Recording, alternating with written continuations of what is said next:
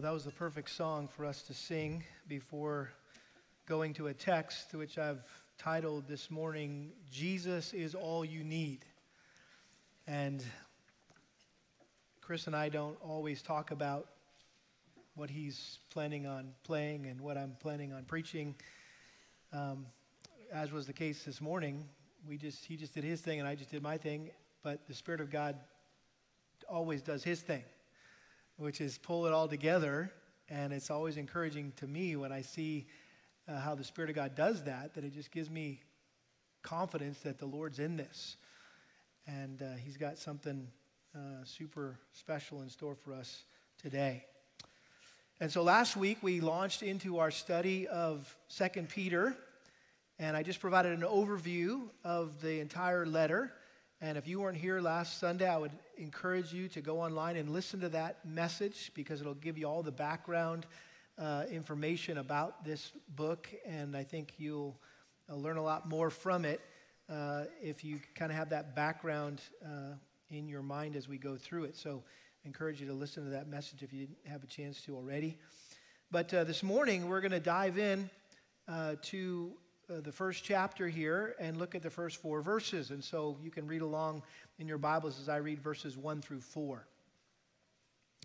Simon Peter, a bondservant and apostle of Jesus Christ, to those who have received a faith of the same kind as ours by the righteousness of our God and Savior Jesus Christ.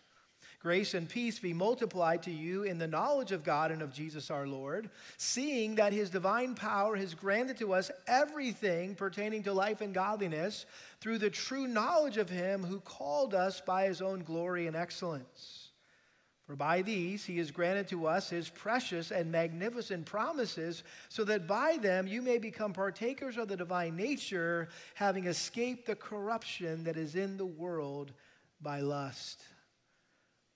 Father, we thank you again this morning that we have the privilege of coming to your word. And I pray that your spirit, who inspired Peter to write this letter, would now enlighten us to understand it and enable us to apply it to our lives. Would you, by your spirit, empower me as the preacher to make your word understandable and applicable? And would you also enliven the hearers today that they would be receptive and responsive to your word? So that ultimately your word would accomplish uh, your efficacious work in all of our lives. And that we could all um, have a sense that we are leaving here today different than when we came. We pray this in Jesus' name. Amen. Well, next weekend, there is a sold out conference being held in Atlanta, Georgia, that has caused no small stir within the evangelical world. Uh, it's called the Unconditional Conference, and it's being hosted at one of the campuses of North Point Community Church, which is pastored by Andy Stanley, who I assume you've heard of, one of the most influential pastors in America.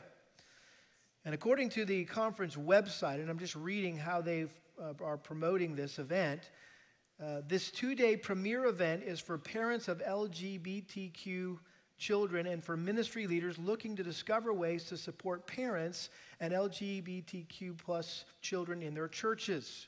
You will be equipped, refreshed, inspired as you hear from leading communicators on topics that speak to your heart, soul, and mind. We deeply desire this time will bring about healing and restoration. No matter what theological stance you hold, we invite you to listen, reflect, and learn as we, we approach this topic from the quieter middle space.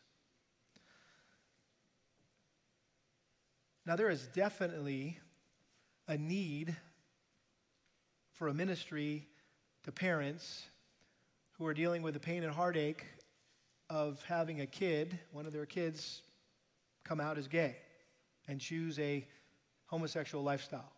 There's a growing number of parents who are having to uh, seek the Lord for wisdom and discernment to know how to, to, to navigate that very heartbreaking, very painful scenario.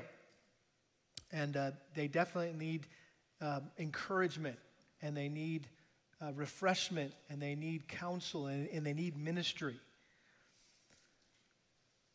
But that last little phrase just kind of rubbed me the wrong way where it says, No matter what theological stance you hold, we invite you to listen, reflect, and learn as we approach this topic from the quieter middle space. First of all, there is no middle space when it comes to the topic of homosexuality. The Bible is black and white on this issue, even though some Christians and some churches are caving into the pressure of secular society that insists on normalizing homosexuality and they're trying to find a way around the very clear teachings of Scripture. Secondly, this is no quiet conference, but a loud and proud one, which is characteristic of the LGBTQ movement, which is evidenced by the fact that two of the speakers are men who are married to other men and are outspoken advocates for the legitimacy of monogamous same sex relationships. And that's the thinking now is maybe we can get this uh, kind of through the, the system if we just say, well, it's monogamous. It's, it's, a, it's a loyal, faithful relationship. Yes, it's between a, two men or two women, but at least it's monogamous, as if that's the kind of the standard. It just has to be monogamous.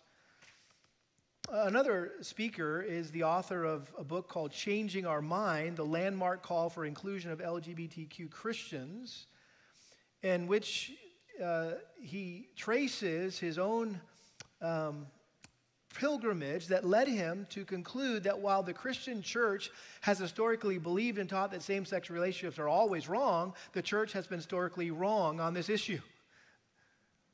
And therefore, the church should change its mind on the issue like he has. But that would require us then to abandon the once for all faith that was handed down to us. Jude 4 talks about that. That we as Christians are called to contend earnestly for the faith and stand unflinchingly and unwaveringly on the unchanging authoritative standard of the Bible.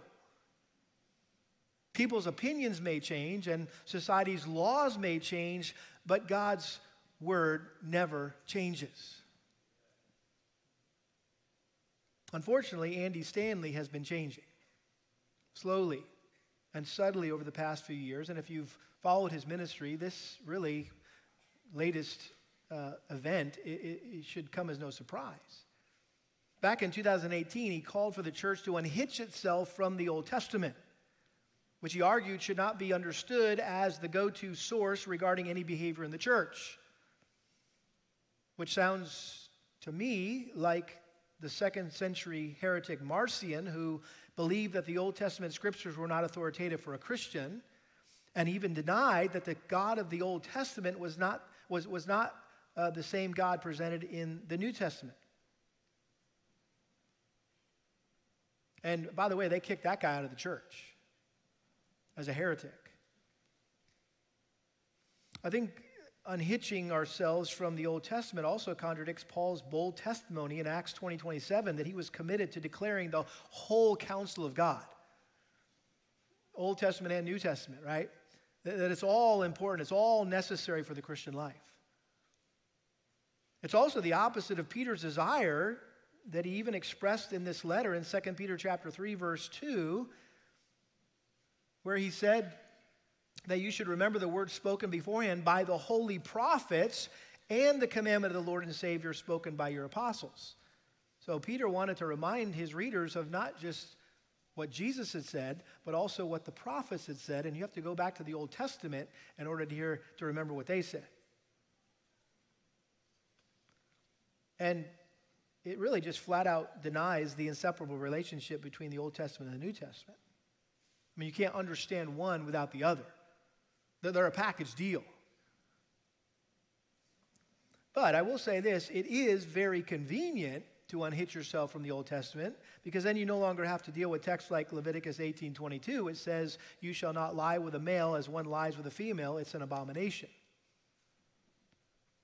More recently, Andy Stanley dismissed biblical text against homosexual behavior as clobber verses. In other words, any verse that's been used to clobber homosexuals over the years, you can't use that anymore because it's been misused. And he's insisting that the church in our day must adapt and learn how to include gay people in the life of the church. And in an effort to exhort the members of his own church to be more accepting of homosexuals, he said this, and I actually watched the clip of this And, and it was almost with a, with a scolding tone that he said this a, a gay person who still wants to attend church after the way they've been treated by the church, I'm telling you, they have more faith than I do. They have more faith than a lot of you. He also said at one point, quote, if your theology gets in the way of ministry, like if there's somebody you can't minister to because of your theology, you have the wrong theology. Sadly, many pastors and many churches will follow his lead and change their theology in order to accommodate same sex couples, and in doing so, will stumble and stray from the truth. We, on the other hand, must remain steadfast and, and stand firm on what the Bible teaches about homosexuality. Now, that doesn't mean that we should avoid homosexuals or be mean to them or look down our proud, self righteous, Pharisaical noses at them with disgust or disdain. I think when it comes to how we should respond to them, there, there are two extremes to avoid. There's courteous accommodation, which is just, oh, we're, we're just polite and we just accept you the way you are and everything's fine and come on in. And then there's obnoxious confrontation, where you get out on the street corner with a sign that says God hates homosexuals, right? I mean, you, you want to avoid both of those extremes. I think an uncompromisingly biblical response that avoids these two extremes of accommodation or, or condemnation could be called compassionate confrontation. And I'm talking about a Christ like response. Matthew chapter 9, verse 36 seeing the people, Jesus felt compassion for them because they were distressed and dispirited like sheep without a shepherd.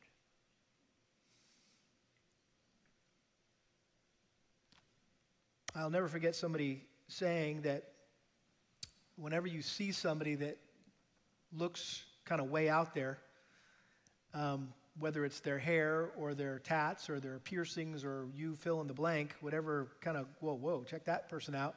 Um, look past all that and just see him with a big t shirt that says, I need Jesus.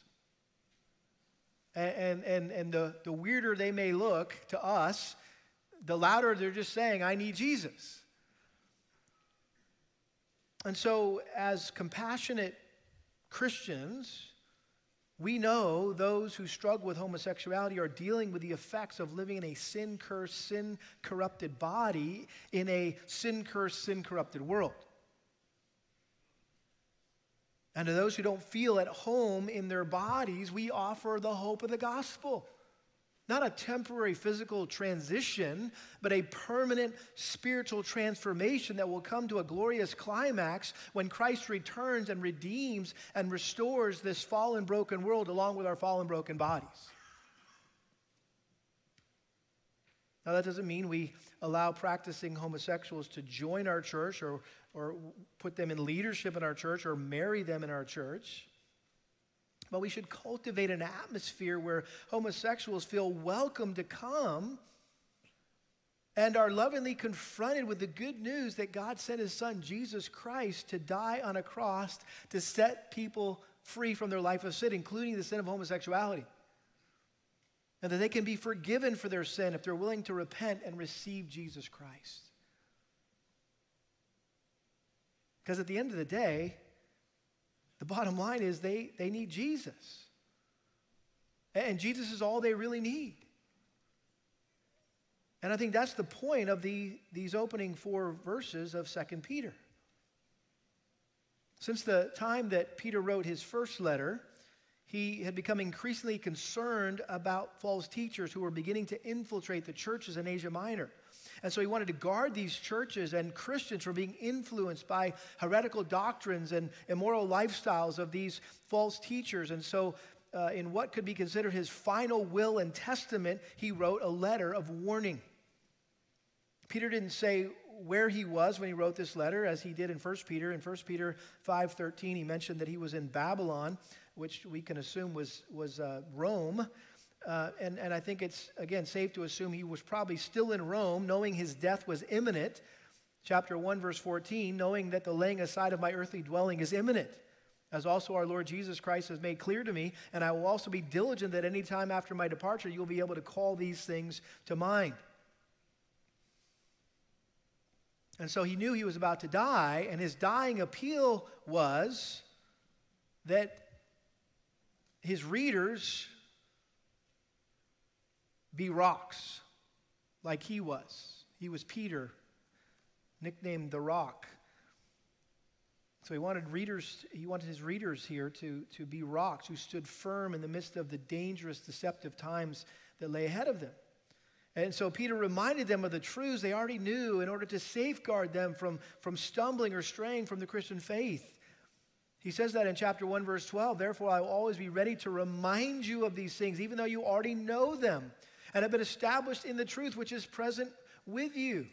I consider it right as long as I am in this earthly dwelling to stir you up by way of reminder. He says the same thing in chapter 3, verse 1. This is now, beloved, the second letter I am writing to you, in which I'm stirring up your sincere mind by way of reminder. So Peter wanted to ground his readers in the truth because he knew that that would guard them from error. And in order to be a guarded Christian, you must be a grounded Christian. And in order to be a grounded Christian, you need to be a growing Christian. And that's why he ends this letter in verse uh, chapter 3 verse 17. He says, "You therefore, beloved, knowing this beforehand, be on your guard so that you are not carried away by the error of unprincipled men and fall from your own steadfastness, but grow in the grace and knowledge of our Lord and Savior Jesus Christ." So Second Peter is a call to spiritual growth and, and spiritual maturity, which will keep us from being led astray from false teachers. Now, one of the common claims of false teachers in Peter's day and in our day is that Jesus is not enough. And even though we've come to, to know Christ, since we all still sin regularly, and because living the Christian life is a daily struggle, it's natural to assume that something must be missing in our lives. Like, why isn't this working? And it's as if Christianity is like a, a package we get, and you turn it over, and it says batteries not included. And you're like, oh, I was so excited about this, trying this new toy out, this new whatever, and, and now I got to find some batteries. And where do I, where's the batteries? And I, I don't have any batteries. I got to go out looking for batteries before I can enjoy this. And so we think, well, I, have got Christ, but I've, I, I got to find the batteries to make him work. And so Christians can be easily convinced by false teachers that we need to seek some kind of second blessing or, or we need to receive the baptism of the Holy Spirit or we need to have some mystical experience or hear some private revelation from God. But when we seek out other things besides Christ or beyond Christ, what we're doing is undermining the sufficiency of Christ and doubting the sufficiency of all that we've received and have been granted through our relationship with Him. And so it's no surprise that Peter launched this letter by reminding his readers that in Jesus Christ we have been given everything we need to live a God honoring, God pleasing life. And what he said here in these first four verses simply highlights the, the sovereignty and the sufficiency of our salvation. Note, note just a couple of the words that at least jumped out to me as I've been reading through this and studying these verses. Notice the word received in verse 1 to those who have received a faith of the same kind as ours. Verses 3 and 4 both have the word granted, seeing that his divine power has granted to us everything pertaining to life and godliness. Verse 4 For by these he, he has granted to us his precious and magnificent promises. And then in verse 3, he uses the word call through the true knowledge of him who called us by his own glory and excellence. And I think all these words are, are simply highlighting the fact that salvation is God's work, not our work. That he is sovereign over our salvation. But notice the words that highlight the sufficiency of our salvation. Verse 2, he uses the word multiply. Grace and peace be multiplied to you in the knowledge of God and, and of Jesus our Lord. Um, verse 3, seeing that his divine power has granted to us everything uh, pertaining to life and godliness. And then in verse 4, he talks about his precious and magnificent promises. Hundreds, thousands of promises that we have uh, regarding our salvation. So, what I want us to see here in these four verses is three reminders regarding the sovereign, all sufficient salvation that God provides to all those who truly know Jesus Christ as our Lord and Savior. Three reminders regarding the sovereign, all sufficient salvation that God provides to all those who truly know Jesus Christ as their Lord and Savior. Another way you could say it is that the recipients of this letter, of which we are included, by the way, are the recipients of three things Christ privileged provision, number one. Number two, Christ's profound power. And number three, Christ's precious promises. So let's look at the first reminder here, um, and that is Christ's privileged provision. Christ privilege provision. Verse 1 Simon Peter, a bondservant and apostle of Jesus Christ, to those who have reached a faith of the same kind as ours, by the righteousness of our God and Savior Jesus Christ, grace and peace be multiplied to you in the knowledge of God and of Jesus our Lord. So Peter began his letter with the standard salutation used in New Testament times. He included a reference to himself, the writer, also to the recipients, and also a greeting in the form of a blessing. And notice how he referred to himself by two names and two titles. He calls himself first Simon. Simon was the name he was given at birth by his mother and father. Um, Peter was the name given to him by Jesus. And again, I, I mentioned last week that uh, Second Peter is probably the most contested. Um, the authorship of Second Peter is probably the most contested uh, authorship of any of the New Testament letters and there's tons of ink that's been spilled, you know, disproving or proving that uh, Second Peter was actually written by Peter.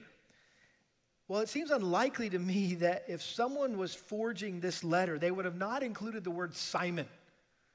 Because if you remember, that's what Jesus would call Peter whenever he acted in the flesh and needed to be corrected. This is not something he would want to have added here if it was someone else. But I think it gives evidence that this is Peter. Because at the end of his life, he's wanting to remind his readers of the humbling growth process he himself had experienced in learning to follow Christ. Even though he was an apostle, he bumbled his way through the Christian life, and by God's grace, he remained faithful and steadfast to the end. And so he says, Simon Peter, a bondservant of Jesus Christ. Again, this is so encouraging to see at the end of his life, when he was at the apex of his apostolic authority. In other words, he could have thrown his weight around real easy, and people would have let him because he's the Apostle Peter. But he didn't go there. He didn't, he didn't, he didn't lead with that. He, he led with this bondservant and he, he, was, he, he just humbly referred to himself as Christ's slave who was under obligation to obey and honor and serve and submit to his beloved master no matter the cost. This was his way of expressing his loyalty to Christ and his total devotion to do his will. This was also his way of acknowledging Christ's lordship or ownership of his life. He knew his life didn't belong to him, but Christ had bought him with a price, the price of his blood. He said that in Uh, chapter 1 of the first letter, verse 18, knowing that you were not redeemed with perishable things like silver or gold from your futile way of life inherited from your forefathers, but with precious blood as of a lamb unblemished and spotless, the blood of Christ. So he was not his own. He was a bondservant of Christ. But he was also an apostle of Jesus Christ. And that word apostle there literally means sent one. And it was a term reserved for uh, the 12 disciples, or you could say 13 if you want to include Paul. It was, uh, though it was a term indicating uh, that uh, you had been chosen and commissioned by Christ Himself to be His official representative or messenger in the world. And so, by the way, if, if uh, somebody tells you today, oh, yeah, I'm an apostle, or you hear, oh, apostle so and so, run because they're either they're really old or they're lying. Because the apostles, and I think that term is reserved, should be reserved for the original 12 or 13 disciples. um, Paul says that he gave some as apostles and prophets for the founding of the church, and then we're now in the church age where there's evangelists and pastor teachers, right, that are equipping the saints for the work of service. And by the way, there was a requirement to be an apostle or to be considered an apostle, and that's according to Acts chapter 1. You had to have been with Jesus from the beginning of his ministry and be an eyewitness of his resurrection or of the resurrected Lord Jesus Christ, which, which that uh, Peter qualified. In fact, he also had the double blessing of seeing the transfiguration of Christ, where he got to see the glory of Christ even before he rose from the dead. And so he was uniquely qualified to be a credible witness for Christ who would speak accurately and authoritatively about Christ. In other words, um, what he says in this letter, we can take to the bank. We can trust. It's trustworthy. Paul would introduce himself in the same way from time to time. Titus chapter 1, verse 1 Paul, a bondservant of God and an apostle of Jesus Christ. Uh, he even started uh, his magnum opus, Romans with the same phrase Paul, a bondservant of Christ Jesus, called as an apostle. And so I just like how they, they started with their personal title and then stated their official title, which I think was just modeling a Christ like balance between humility and authority. One commentator said it this way Peter, in presenting himself in these terms, sets a pattern for all in spiritual leadership the submissive, sacrificial anonymity of a slave combined with the dignity, significance, and authority of an apostle. This past week, I was here at the church and went to use the restroom, and I walked in, and there was one of our pastors with a mop and a bucket in his hand, cleaning up a mess in the bathroom. And I commended him. I said, Man, thank you. I appreciate you being willing to do that. And I walked away so grateful to have the privilege of serving alongside guys who are not too big for the riches. In other words, they, they, they, they've arrived, they're the pastor, and they're in a position of authority, and they're above doing menial tasks like, you know, mopping up a, a wet floor. Um, but that's what it means to be a servant leader, right? That you're always willing to do whatever it takes, right, to serve the body of Christ. And I was so grateful for his example. It inspired me and blessed me. But notice how Peter goes on here to address those he was writing to. He says, To those who have received a faith of the same kind as ours. So it's, it's kind of a generic way of um, talking about them. Uh, but we know in chapter 3, verse 2, uh, it says, um, or excuse me, 3 verse 1, he says, This is now the second letter I'm writing to you. And so, again, I think uh, he was addressing the same people who he had written to a year or so earlier that he addressed in chapter 1 of 1 Peter to those who reside as aliens scattered throughout Pontus, Galatia, Cappadocia, Galatia, Cappadocia, Asia, and Bithynia, who are chosen so, again, these are the, the provinces in Asia Minor, which is modern day Turkey. But notice how he alluded to the, to the fact that they had received salvation as a gracious gift based on God's sovereign choice of them. Which, again, that's how he launched his first letter. He said, To those who are chosen. I mean, he just came right out of the gate talking about the doctrine of election. He didn't like hide it behind his back and say, well, I'll have to just warm up to this one. Uh, he just went out and said it that you were chosen by the Lord for salvation. And he's, he's uh, I think, indicating the same idea here when he talks about having received a faith of the same kind as ours.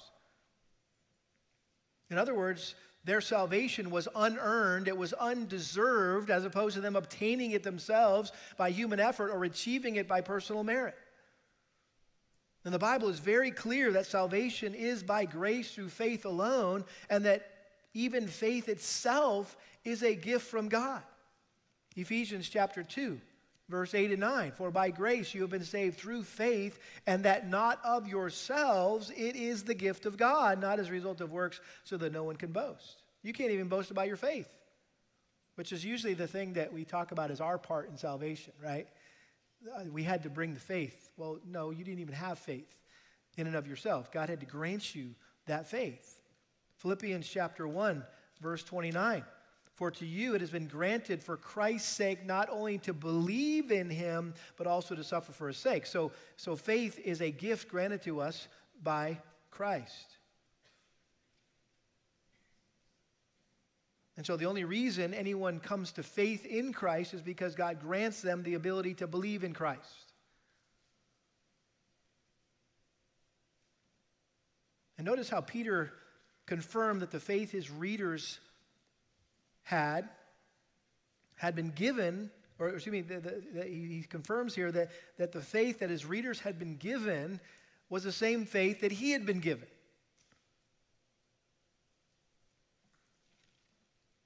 He says, those who have received a faith of the same kind as ours. I like here how uh, the K, King, King James Version, some of you have the King James Version or the New King James Version, or, or some of you might be OG in it with the ASV, which is the, like, that's the original New American Standard, right, way in the old days. But I, I like how they translate this phrase as like precious faith. Do you see that if you have one of those translations? Like precious faith. This was a, a, phrase that was used in Peter's time to describe how foreigners were granted equal citizenship in a city as those who were born there. In other words, if somebody moved to a city and they became a, a citizen, they had the same rights and privileges as the person that, that grew up there. And so Peter was implying here that the faith given to them by God was of equal honor and standing and value as the faith that God had given him and the rest of the apostles. So, in other words, our faith is no different than the faith of the apostles who were privileged to walk with Jesus face to face. In fact, Peter seemed to exalt our faith above his own in 1 Peter because we've never seen Christ with our own eyes. And so in 1 Peter chapter 1 verse 8 he says, "Oh you have not seen him, you love him. And though you not see him now, but believe in him, you greatly rejoice with joy inexpressible and full of glory, obtaining as the outcome of your faith the salvation of your souls. So it may have been that the false teachers were undermining the faith of these early believers, saying that in some way their faith was inferior, some way it was deficient. The Gnostics would eventually teach that only a privileged few could be part of the inner circle this, this could have been a, a pre Gnostic view um, here that in order to be truly saved, a person had to receive some special higher knowledge that was only attainable by a select group of people. And so I think what we should draw from this verse here is that while we may be living thousands of years after Christ and his apostles, we shouldn't let anyone cast doubt on our faith or our standing in Christ as if we are less advantaged or less privileged than believers in the first century. We all attain our faith, we, all attain the same exact faith in the same exact way. It's based on the imputed righteousness of Christ. Notice how he goes on. He says, To those who have received a faith of the same kind as ours by the righteousness of our God and Savior Jesus Christ. I mean, this is the very heart of the gospel here. God not only provides us the faith to believe, but He also provides us the righteousness that we need to be accepted into His holy presence. And He does that by transferring our unrighteousness to Christ and Christ transferring Christ's uh, righteousness to us. In other words, he, he treats Christ as if he lived our lives and treats us as if we lived Christ's life. 2 Corinthians chapter 5, verse 21, is probably the clearest statement of this. He made him who knew no sin to be sin on our behalf so that we might become the righteousness of God in him. In fact, even in 1 Peter chapter 2 verse 24 it says he himself bore our sins in his body on the cross so that we might die to sin and live to righteousness. The point is this that Christ lived the perfect life that all of us failed to live. He died the awful deaths that all of us deserve to die. And it's on that basis that God can show grace to sinners who repent of their sin and place their faith in Christ alone for their salvation.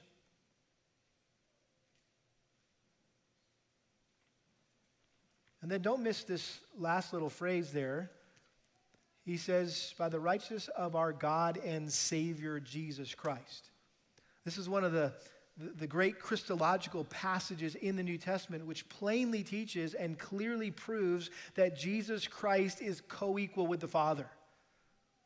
And you, I mean, you've got plenty of verses in the, in the New Testament, in the Gospel of John, in, in the, Paul's epistles, that, that clearly uh, emphasize the deity of Christ. But here, just in a simple little phrase with, that has one article, which makes both terms refer to the same person, he just says uh, our there, our God and Savior Jesus Christ.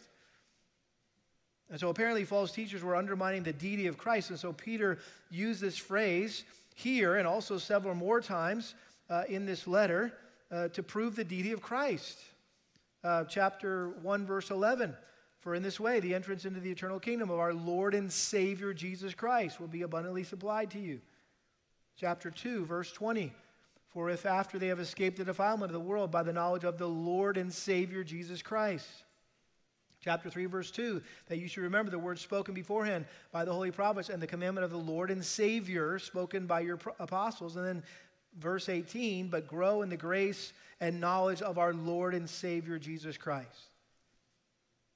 To him be the glory both now and to the day of eternity. Amen. In other words, attributes to Christ the glory due God. Why? Because Jesus is God.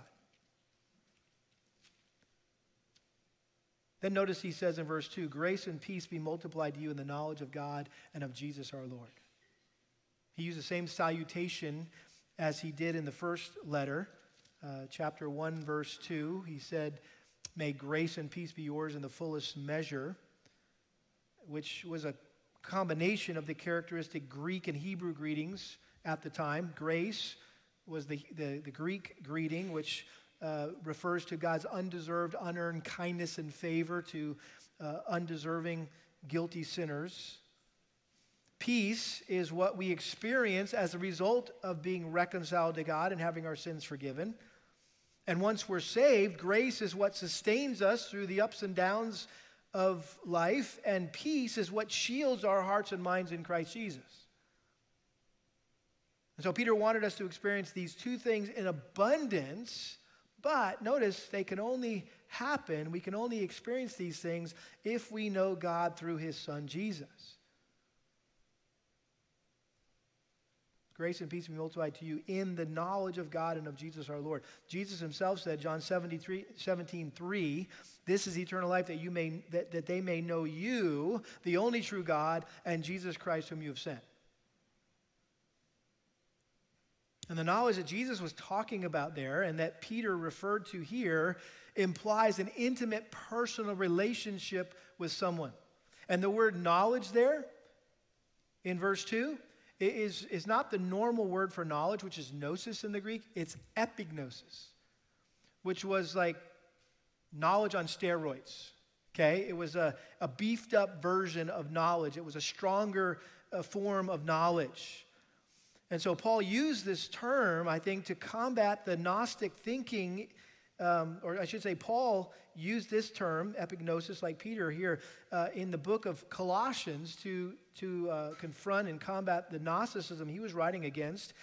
And, and it appears that Peter was doing the same thing here in this book. And he uses this word knowledge a number of times uh, in verse 3, in verse 8, chapter 2, verse 20, chapter 3, verse 18 um, grow in the grace and knowledge of our Lord Jesus Christ. So this is one of the theme of one of the themes of Second Peter. It's one of the key words that's used over and over again. And so Paul's teachers were apparently claiming that they they were the ones that had the true knowledge of God. And so, what Peter was referring to was not the same kind of higher knowledge of the Gnostics, but a fuller, deeper knowledge of Christ. And he was distinguishing here between knowing about someone and knowing them personally. We all know Donald Trump. We, we say that, right? We know Donald Trump.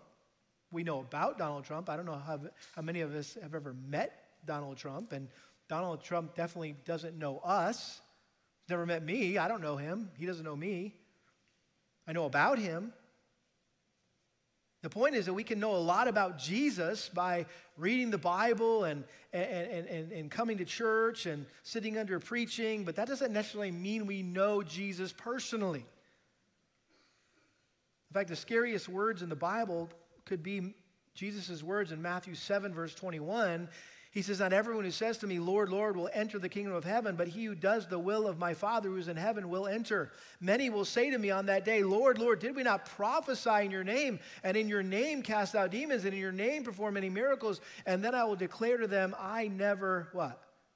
Knew you. Depart from me, you who practice lawlessness. Paul was passionate about knowing Christ. He shares that passion in Philippians chapter 3 verse 10. I want to know Christ. Peter began and ended this letter by urging his readers to pursue the knowledge of Christ, a fuller, deeper, more intimate relationship with Christ so that they could experience these blessings to the fullest extent. But this is not the only benefit of having a genuine personal relationship with Jesus Christ, Peter went on to explain that those who truly know Jesus have everything they need to live the Christian life. Notice verse 3, we see Christ's profound power. He says, seeing that his divine power has granted to us everything pertaining to life and godliness through the true knowledge of him who called us by his own glory and excellence.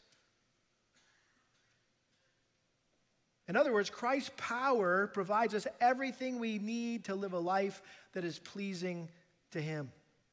His power is what causes and enables the commencement of the Christian life and the continuance of the Christian life and the completion of the Christian life. It is through the power of Christ that we are justified and, and sanctified and ultimately will be glorified. His power delivers us, uh, delivers us from the penalty of sin as well as the from the power of sin. It rescues us from damnation, but it also rescues us from being defiled by sin. And just as his power is sufficient to save us, his power is also sufficient to sanctify us and to conform us to his likeness. And I think that's really what this verse is talking about. One commentator said it well, quote, life and godliness define the realm of sanctification the living of the Christian life on earth to the glory of God, between initial salvation and final glorification. With the gift of new life in Christ came everything related to sustaining that life, all the way to glorification. That is why believers are eternally secure and can be assured that God will empower them to persevere to the end through all temptations, sins, failures, struggles, and trials of life. So listen, beloved, don't let anyone ever tell you or convince you that you don't have what it takes to be a Christian. If you have Christ, you have all you need and all you'll ever need. And living a holy, godly, obedient life is not something that just a few super saints can achieve, but it's possible for everyone who Christ has called out of this world to be his follower. Did you see that there at the end of verse 3? Through the true knowledge of him who called us by his own glory and excellence. This is a reference to the effectual and irresistible call to salvation, which the New Testament talks a lot about. We don't have time to look at all the verses. But the point is simply this Christ chooses us in eternity past and he calls us in time. How does he do that? By opening our eyes to the glory and excellence of Christ. In other words, the, to the beauty and perfection of Christ compared to our ugly, imperfect, sinful selves. And Christ becomes more to, attractive to us than sin. And we're drawn away from sin out of a desire to live a pure and holy life so we can be more like Jesus. And so, no matter how ordinary or inadequate you feel, you have everything you need to live the Christian life through Christ, His Word, and His Spirit. And the combined power of that holy trifecta is greater than all of Satan's schemes and everything in our sinful heart. So we have Christ's profound power. And then lastly, we have Christ's precious promises. We have Christ's precious promises. Verse 4 For by these he has granted to us his precious and magnificent promises. By the way, this word precious is one of Peter's favorite words. In his first letter, he called a Christian's faith precious. He called Christ's blood precious. He called Christ himself precious. Um, he called a woman with a gentle and quiet spirit precious. Chapter 3, verse 4. Now he calls Christ's promises precious. And he's simply referring to all the, the, the myriad of promises in the Bible that relate to our salvation and particularly our sanctification.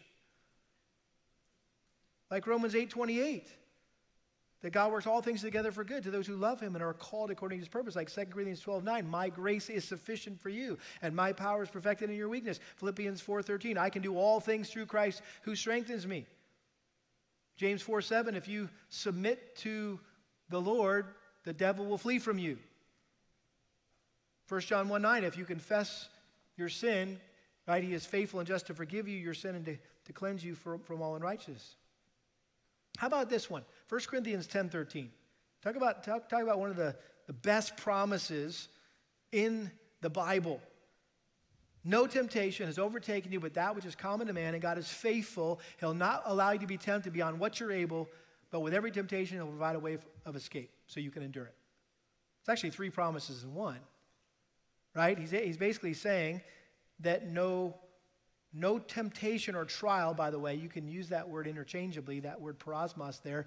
No temptation or trial is remarkable. Like you're not the only one who's ever had to go through what you're going through. Number two, there's no temptation or trial that's unbearable. You can never say, I can't take this anymore. No, because God never puts more on you than you can handle. And, then, uh, uh, or, and, and no temptation or no trial is inescapable. He will provide a way for you to endure that. And so that's just one example of how God has promised, promised to provide us all that we need to resist every temptation and endure every trial. And so when the cravings come or we feel like caving in, we can claim these promises in order to overcome whatever tempt- temptation or trial that we face. So that, notice he says, so that by them, these promises, you may become partakers of the divine nature. Peter wasn't saying that we will become little gods at some point, like a lot of false teachers claim. He's simply saying that when you're born again, you're given a new nature. 2 Corinthians 5:17 If any man be in Christ, he's a new creature, the old is gone, the new has come. And once we come to know Christ and begin to grow in Christ, we're able to become less and less like the world and more and more like Christ. Paul talks about this transformation in 2 Corinthians 3:18, but we all with unveiled face beholding as in a mirror the glory of the Lord are being transformed into the same image from glory to glory just as from the Lord the Spirit. All of us were created in the image of God, but sin has distorted that image. And so what uh, the point of Christ Christ's point is he's wanting to make us, God's point is to make us, to restore his image in us by making us like Jesus, who's a perfect reflection of God, right? We know that from John 1 talks about that. He was the image of the invisible God. Colossians chapter 1 says that as well. And he says, having escaped the corruption that is in the world by lust. Before we came to Christ, we were controlled by Satan. We were enslaved to our sinful passions. We were headed for hell. But God, in His grace and rich mercy, it says, it says in Ephesians 2, made us alive together with Christ and provided us a way of escape escape from sin, escape from death, escape from hell.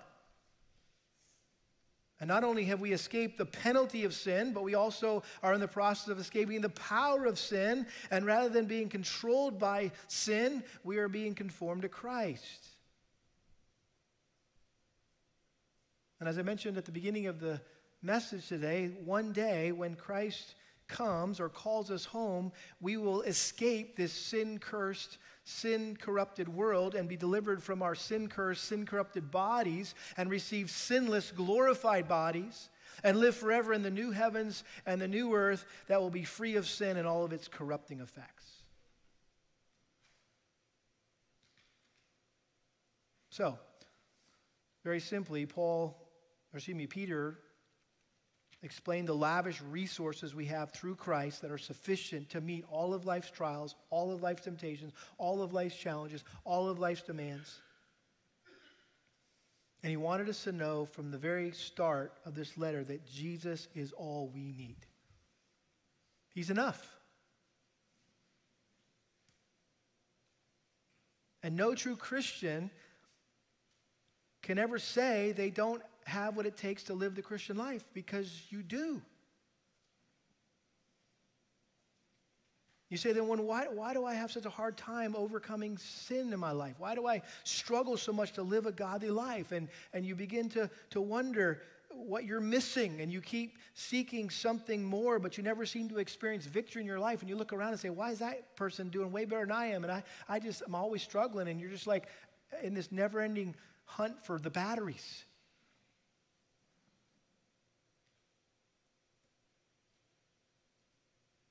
Well, perhaps it's because you're missing the most obvious thing. Could it be that you lack the most important thing? And that is Jesus Christ. That you simply know about Christ, but you don't really know Christ. You've never been truly born again. You've got a lot of information, got a lot of facts up in your head about Jesus, but you've never truly repented of your sin and place your faith alone in Him for your salvation. Jesus is what you need, Jesus is what you're missing.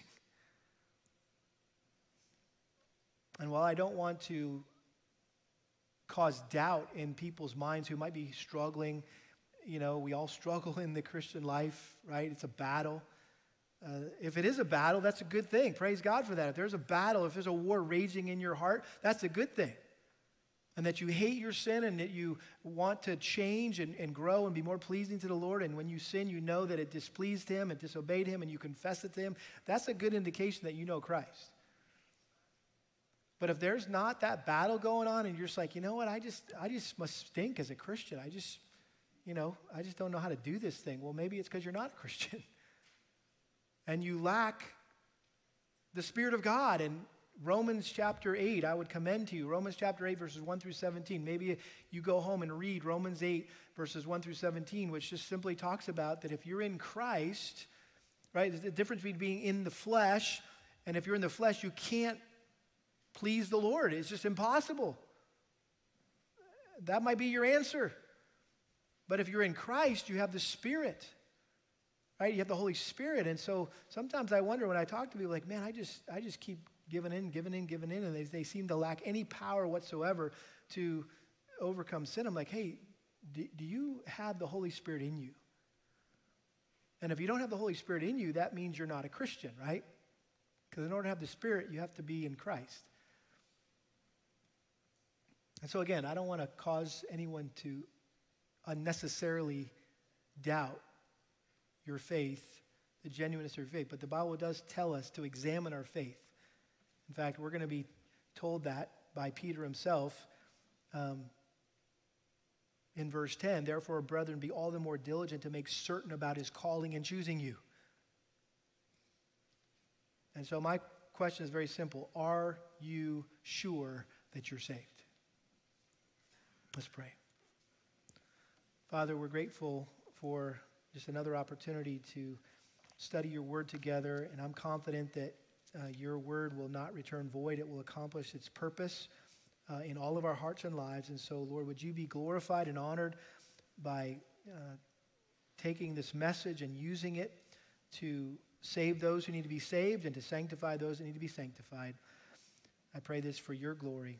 In Jesus' name, amen.